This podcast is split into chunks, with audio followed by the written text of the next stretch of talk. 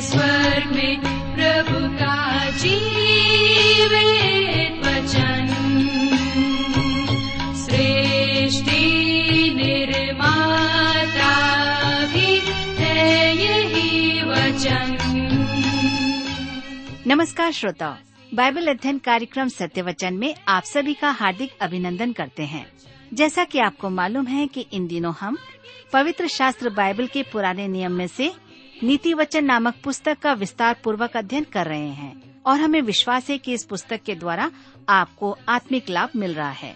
तो आइए, आज के इस बाइबल अध्ययन में हम सम्मिलित हों, लेकिन इससे पहले सुनते हैं एक मधुर संगीत रचना।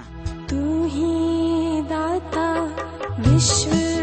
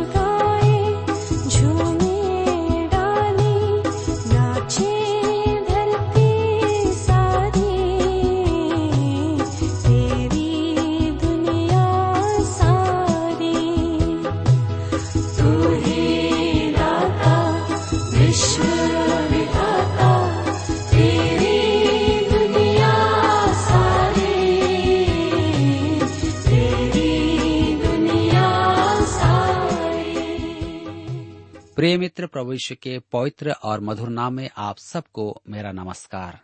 मैं आशा करता हूँ कि आप सब परमेश्वर की निकटता में रहते हुए कुशल पूर्वक हैं और प्रतिदिन की तरह आज भी परमेश्वर के वचन में से सुनने और सीखने के लिए तैयार बैठे हैं। मैं आप सभी श्रोता मित्रों का स्वागत करता हूँ। विशेष करके अपने उन सभी नए मित्रों का जो पहली बार हमारे इस कार्यक्रम को सुन रहे हैं। मैं आपको बता देना चाहता हूँ कि हम सब इन दिनों बाइबल में से नीति वचन की पुस्तक का अध्ययन कर रहे हैं। और हमने पिछले अध्ययन में देखा कि सृष्टि परमेश्वर के द्वारा है और उसने हम मनुष्यों को स्वतंत्र इच्छा दी है ताकि हम उसकी ओर अपने आप से निर्णय लेकर के आ जाएँ, क्योंकि उसने हम सबों को अपनी महिमा के लिए ही बनाया है। तो आज हम अपने अध्ययन में आगे बढ़ेंगे लेकिन इससे पहले आइए हम सब प्रार्थना करें और परमेश्वर से आज के अध्ययन के लिए सहायता मांगे। हमारे प्रेमी और दयालु पिता परमेश्वर, हम आपको धन्यवाद देते हैं। आपकी स्तुति, आपकी प्रशंसा और आपकी बड़ाई करते हैं। क्योंकि प्रभु सचमुच में आप दयालु और प्रेमी परमेश्वर हैं, जो सदैव हम पर दया करते हैं। आपने हम मनुष्यों को अपने स्वरूप में बनाया है, ताकि हम आपकी निकटता में रहकर आपकी स्तुति और प्रशंसा कर सकें। आज हम फिर से जब आपके वचन में से सुनना और सीखना चाहते हैं हमारी विनती है कि आप प्रत्येक श्रोता भाई बहनों को अपनी बुद्धि ज्ञान और समझ प्रदान कीजिए ताकि जो कुछ भी आज हम सुने अपने जीवन में समझ करके ग्रहण कर सकें।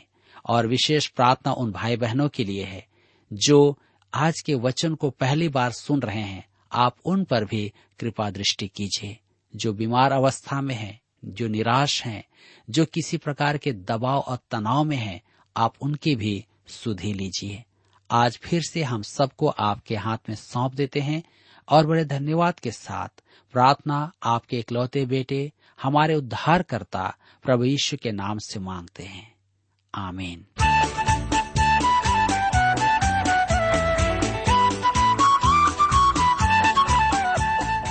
मेरे मित्रों, आज हम नीति वचन उसके सत्रह अध्याय से अध्ययन आरंभ करेंगे।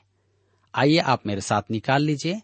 नीति वचन सत्रह अध्याय, उसका एक पद लिखा हुआ है, चैन के साथ सूखा टुकड़ा उस घर की अपेक्षा उत्तम है, जो मेल बलि पशुओं से भरा हो, परंतु उसमें झगड़े रगड़े हों।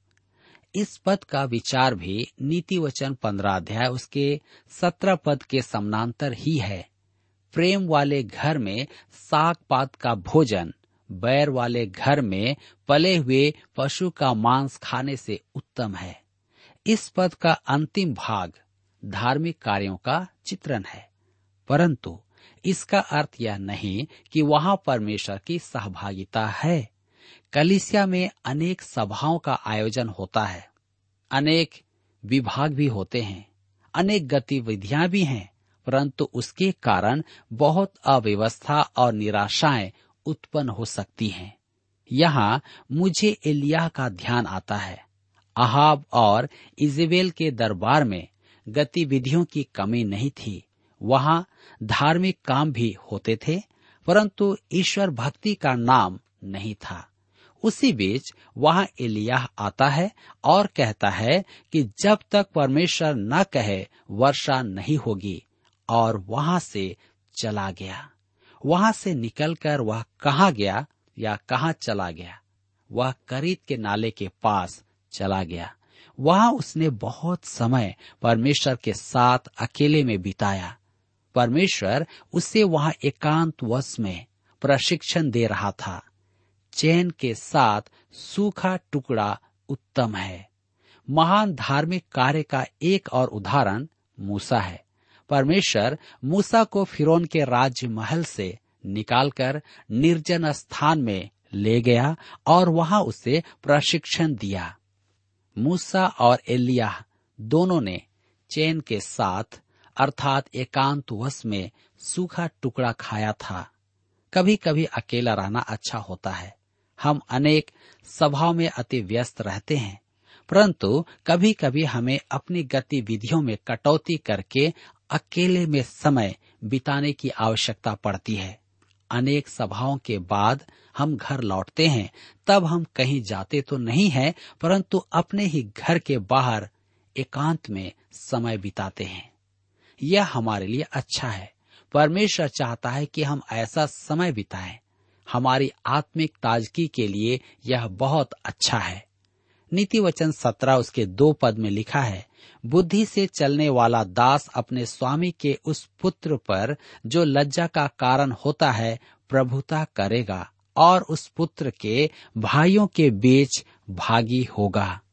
निष्ठावान सेवक अनिष्ट पुत्र से अच्छा है। एक सेवक जिसमें आप विश्वास कर सकते हैं, उसको घर में रखना ऐसे पुत्र से अच्छा है, जिस पर आप भरोसा नहीं कर सकते। मुझे अब्राहम और उसके विश्वास योग्य सेवक एलियाजर के बारे में स्मरण आता है।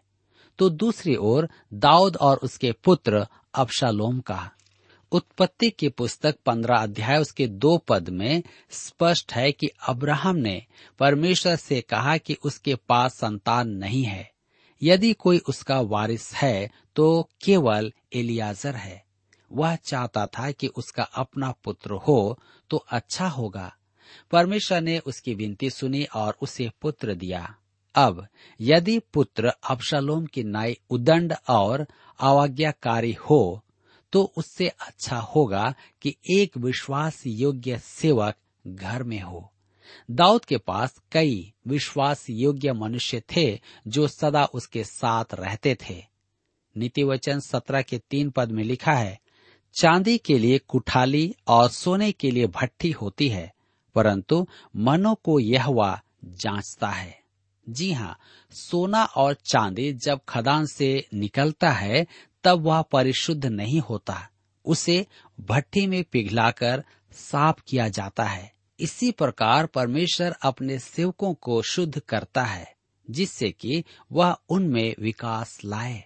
वह अपने उपयोग के लिए उत्तम पुत्र और पुत्री तैयार करता है। हम परमेश्वर के लिए सोना और चांदी से अधिक मूल्यवान हैं। अतः जब परमेश्वर हमें परखे तो हमें निराश नहीं होना है। पहला पत्रस की पत्री एक अध्याय उसके छह और सात पद में लिखा है, इस कारण तुम मगन होते हो यद्यपि अवश्य है कि अभी कुछ दिन के लिए नाना प्रकार की परीक्षाओं के कारण दुख में हो, और यह सब इसलिए है कि तुम्हारा परखा हुआ विश्वास, जो आग से ताए हुए नाशमान सोने से भी कहीं अधिक बहुमूल्य है। यीशु मसीह के प्रकट होने पर प्रशंसा और महिमा और आदर का कारण ठहरे। जी हाँ परमेश्वर इसी रीति से काम करता है। अयुब को कष्टों की आग से निकालने में परमेश्वर का अपना उद्देश्य था। पौलुस की देह में कांटा चुभाने में भी उसका एक उद्देश्य था। कलिसिया में सताव के समय विश्वासियों के शहीद होने में भी परमेश्वर का एक उद्देश्य था। सताव के कारण कलिसिया का रूप निखरा था और उस युग के जैसी पवित्रता कभी नहीं रही। मेरे विचार में आज हम विश्वासियों की समस्या समृद्धि है। इसराइल के साथ भी यही समस्या थी। मूसा व्यवस्था विवरण के पुस्तक बत्तीस अध्याय उसके पंद्रह पद में इसका उल्लेख करता है। परंतु यशुरून मोटा होकर लात मारने लगा। तू मोटा और हृष्ट पृष्ठ हो गया और चर्बी से छा गया है। तब उसने अपने सृजनहार ईश्वर को तज दिया और अपने उद्धार मूल चट्टान को तुच्छ जाना। आज अनेक मोटे भक्त जन हैं, उनके पास सब कुछ है, परंतु वे फिर भी शिकायत करते हैं। दूसरों में दोष ढूंढते हैं, आलोचना करते हैं। वे मसीह के काम में किसी प्रकार सहायक नहीं है। अतः परमेश्वर उन्हें आग में तपाए। यह अति आवश्यक है कि उन्हें अपने लिए उपयोगी बनाए। मेरे प्रियो, मुझे एक महिला का पत्र मिला, जो प्रार्थना करते थे कि वह यीशु को और अधिक अच्छी तरह जाने और उसके अनुग्रह और ज्ञान में बढ़े। तो परमेश्वर ने क्या किया? उसे कैंसर हो गया। अब कोई कहेगा, यह तो परमेश्वर ने अच्छा नहीं किया। मेरे मित्रों, परमेश्वर कभी कभी ऐसा ही करता है। इस समय आप एक ऐसे प्रचारक की बात सुन रहे हैं जो इसका अनुभव भी रखता है। मैं जानता हूँ कि परमेश्वर ने मुझे बीमारी क्यों दिया? मुझे और मेरी पत्नी को किसी ने लिखा कि परमेश्वर ने मुझे बीमारी इसलिए दिया कि हम उसकी आज्ञाओं का पालन नहीं करते हैं। हम अज्ञानी हैं और हम ऐसे ही हैं इसलिए। हो सकता है कि यह सच हो, परंतु परमेश्वर में उस पत्र के भेजने वाले के समान छोटी मानसिकता नहीं है। उसने यह इसलिए नहीं किया था कि वह हमसे घृणा करता है या उसकी मानसिकता गिरी हुई है। परमेश्वर ने प्रेम के कारण ऐसा किया था, और आप नहीं जानते कि इस कारण वह हमारे लिए कितना मूल्यवान हो गया है। हो सकता है कि आप में से कई लोगों के जीवन में कष्ट आए हैं। आप निराश मत होइए। परमेश्वर आपसे प्रेम करता है और वह चाहता है कि आप उसके करीब आइए। वह आपको निखारना चाहता है। आप उससे प्रेम कीजिए, उसकी आज्ञाओं का पालन कीजिए। नीति वचन सत्रह के छह पद में लिखा है, बूढ़ों की शोभा उनके नाती पोते हैं और बाल बच्चों की शोभा उनके माता पिता हैं। मेरे विचार में आप सब इस पद को सराहते हैं। यह पद वृद्धों के लिए है। बाल बच्चों की शोभा उनके माता पिता हैं। बच्चे अपने पिता की ओर निहारते हैं। बूढ़ों की शोभा उनके नाती पोते होते हैं। यह नीति वचन अति सत्य है। एक वृद्ध पुरुष दूसरे वृद्ध से कहता है, क्या मैंने कभी आपको अपने नाती पोतों के बारे में बताया है? उसके चित्र दिखाए हैं। दूसरा वृद्ध पुरुष कहता है, नहीं, परंतु मैं इसके लिए आपको धन्यवाद कहूँगा। यदि मुझे पता होता कि नाती पोते कैसे मन भावन होते हैं तो मैं अपनी संतान से पूर्व उन्हें प्राप्त करना चाहता। वे आनंद और घमंड का कारण होते हैं। वे परिवारों को जोड़ते हैं। बच्चा पिता की ओर निहारता है, परंतु नाना, दादा नाती पोतों को देखता है। उसके अनुराग का केंद्र वे ही हैं। नीति वचन सत्रह के दस पद में लिखा है, एक घुड़की समझने वाले के मन में जितनी गड़ जाती है, उतना सौ बार मार खाना मूर्ख के मन में नहीं गड़ता। आपने सुना होगा, लोग कहते हैं, बेचारा दुआ बंदगी करने वाला कैसा कष्ट उठा रहा है। परमेश्वर अपने भक्तों को कभी कभी कष्ट देकर सुधारता है। परमेश्वर उन्हें कुछ सिखा रहा है, क्योंकि वे समझने वाले हैं। बुद्धिमान मनुष्य घुड़की को सुनता है, मूर्ख घुड़की को नहीं सुनता है। परमेश्वर यदि उसे सौ कोड़े मारे तो भी वह नहीं समझेगा। उसे कोई लाभ नहीं होगा। मेरे मित्रों, जब आप किसी अभक्त मनुष्य को फूलता फलता देखते हैं तो इसका कारण यह भी हो सकता है कि वह ऐसा मूर्ख है कि परमेश्वर उसके साथ कुछ भी करे, वह बदलेगा नहीं। प्रभु यीशु ने एक किसान का दृष्टांत सुनाया था। वह एक समृद्धशील किसान था। वह अपना व्यापार बढ़ा रहा था। उसने पुराने खत्ते तोड़कर नए खत्ते बनवाए। नए खत्ते बनवाने में कोई बुराई नहीं है, परंतु वह मूर्ख था। मैं उससे मूर्ख नहीं कह रहा हूँ, यीशु ने कहा था। वह मूर्ख इसलिए था कि उसने अनंत जीवन के लिए कुछ भी नहीं किया था, सिर्फ़ अपने ही शारीरिक जीवन के लिए कर रहा था। परमेश्वर की घुड़की उस पर प्रभाव नहीं डालती थी। मेरे मित्रों, आज भी बहुत सारे लोग इस संसार में पाए जाते हैं। हो सकता है कि आप में से भी कुछ लोग हैं जो इस संसार में सिर्फ़ और सिर्फ़ अपने शरीर और परिवार और ज़मीन जायदाद की चिंता कर रहे हैं, परंतु उस जीवन की चिंता नहीं कर रहे हैं जिसे परमेश्वर ने आपको दिया है, जिसका लेखा आपको भी देना पड़ेगा। महाक्लेश के समय संसार ऐसी घोर पीड़ा और कष्टों में होगा कि मनुष्य अपनी जीभ काटेगा, परंतु क्या वे परमेश्वर के पास आएँगे? जी नहीं। मूर्ख को सौ कोड़े पड़े तो भी उसे समझ नहीं आती है। मैं फिर कहता हूँ, अनुशासन आपकी संतान के लिए है, अपराधी के लिए नहीं, उसके लिए दंड है। नीति वचन सत्रह के सोलह पद में लिखा हुआ है, बुद्धि मोल लेने के लिए मूर्ख अपने हाथ में दाम क्यों लिए है? वह उसे चाहता ही नहीं। मैं धनवानों के अनेक बच्चों को जानता हूँ, जिनमें कॉलेज जाने की इच्छा नहीं है। उन्हें कॉलेज में होना भी नहीं चाहिए। इसलिए नहीं कि वे परीक्षाओं में सफल नहीं हुए, परंतु इसलिए कि उनका मन ही नहीं है। मैं इस विचार से सहमत नहीं कि सबको कॉलेज जाना चाहिए। कॉलेज प्रवेश का मार्ग तो सबके लिए होना चाहिए, परंतु उन्हें विवश नहीं करना चाहिए। अनेक युवाओं में कॉलेज जाने की इच्छा ही नहीं होती है।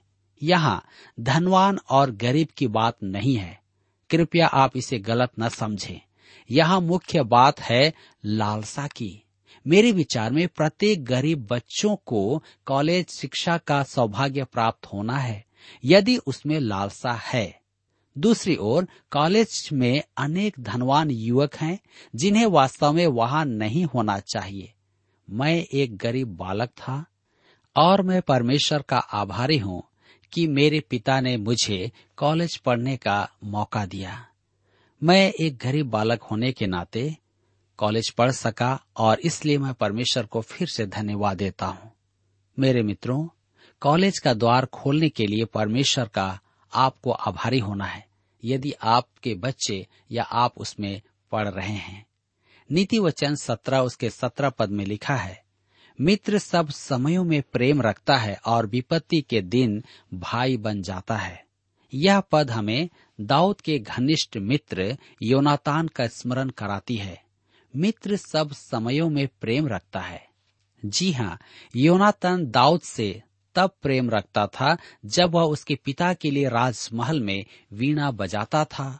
और वह दाऊद से उस समय भी उतना ही प्रेम रखता था जब वह उसके पिता से जान बचाकर गुफाओं में छिपा हुआ था।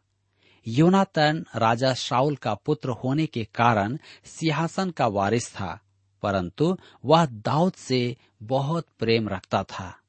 ऐसा मित्र मिलना वास्तव में बड़े सौभाग्य की बात है, जो आपसे हर परिस्थिति में प्रेम न रखे। वह आपका मित्र नहीं है। कोई कहे कि वह आपसे प्रेम रखता है और आपका मित्र बन जाता है, परंतु बुरे समय में वह आपसे प्रेम नहीं रखता तो बड़ी निराशा होती है। वह यहूदा स्कृति है या अपशालोम है। मेरे मित्रों, आज बहुत दुख के साथ इस बात को कहना पड़ता है कि आज जब हम समाचार पत्रों को पढ़ते हैं, बच्चों को देखते हैं तो वे मित्र एक दूसरे को धोखा देने पर तुले हुए हैं। आज आपको देखना है कि आपका मित्र कैसा है। नीति वचन सत्रह उसके इक्कीस पद में लिखा है, जो मूर्ख को जन्म देता है, वह उससे दुख ही पाता है, और मूर्ख के पिता को आनंद नहीं होता। अनेक नीति वचनों में यह कहा गया है, एक अच्छे पुत्र का पिता सदा आनंदित रहता है, वह सबसे अपने पुत्र की चर्चा करता है। दूसरी ओर, यदि कोई पुत्र अच्छा नहीं है तो उसका पिता हर समय शांत दिखाई देता है। उसके विषय में कोई कुछ भी नहीं सुनता है। नीति वचन सत्रह के बाईस पद में लिखा है, मन का आनंद अच्छी औषधि है, परंतु मन के टूटने से हड्डियाँ सूख जाती हैं। आज अनेकों का हृदय दुखी है, उनमें आनंद की कमी है। परमेश्वर चाहता है कि हमारा मन खुश रहे।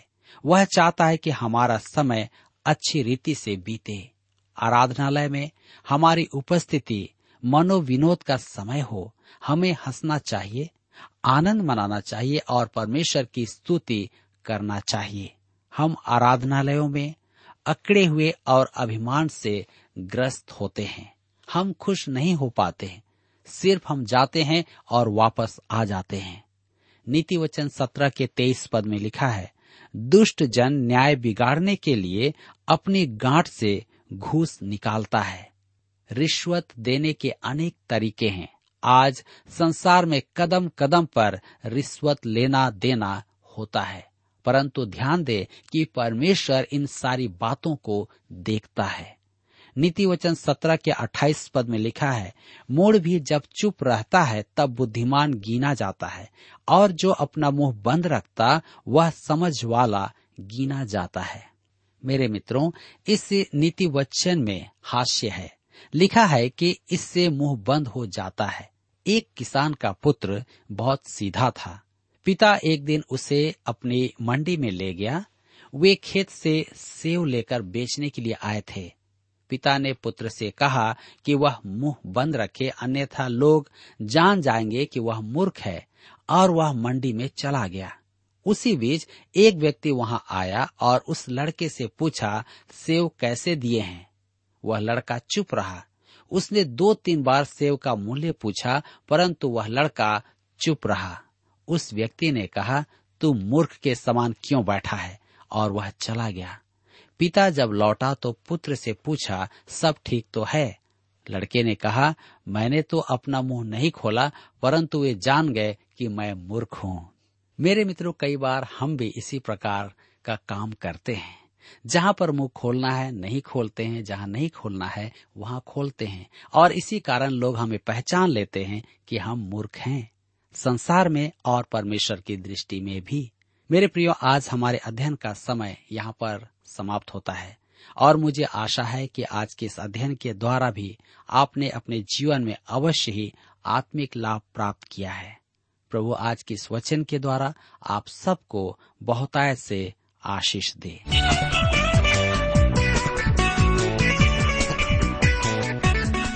प्रिय श्रोताओ, अभी आप सुन रहे थे बाइबल अध्ययन कार्यक्रम सत्य वचन।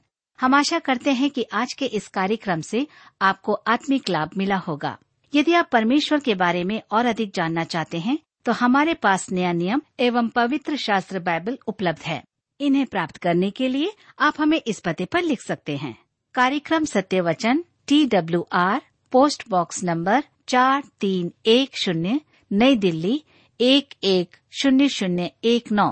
पता एक बार फिर सुन लीजिए।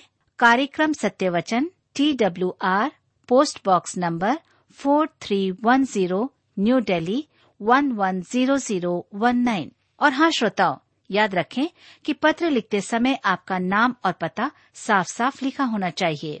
इसके अलावा आप हमसे टेलीफोन के माध्यम से भी बातचीत कर सकते हैं, जिसमें हमारे काउंसलर या सलाहकार आपको सलाह देंगे। तो नोट कीजिए हमारा मोबाइल नंबर नौ नौ पाँच आठ आठ दो शून्य चार एक चार।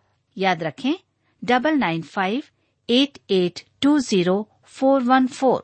और हमारा दूसरा नंबर है zero nine six five one four double three three nine seven.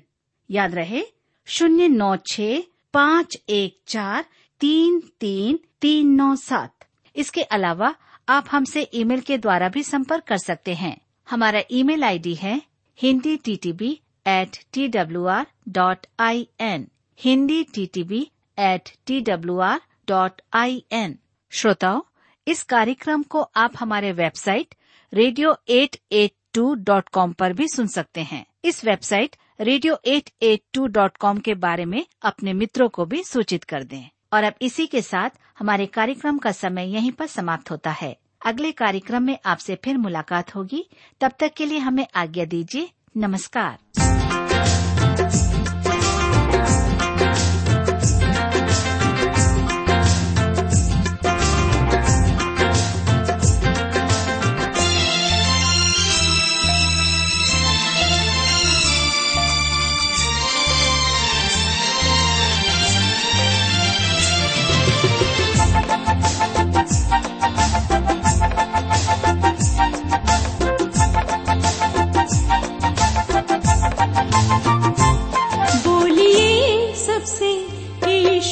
बातें। मैं के सबके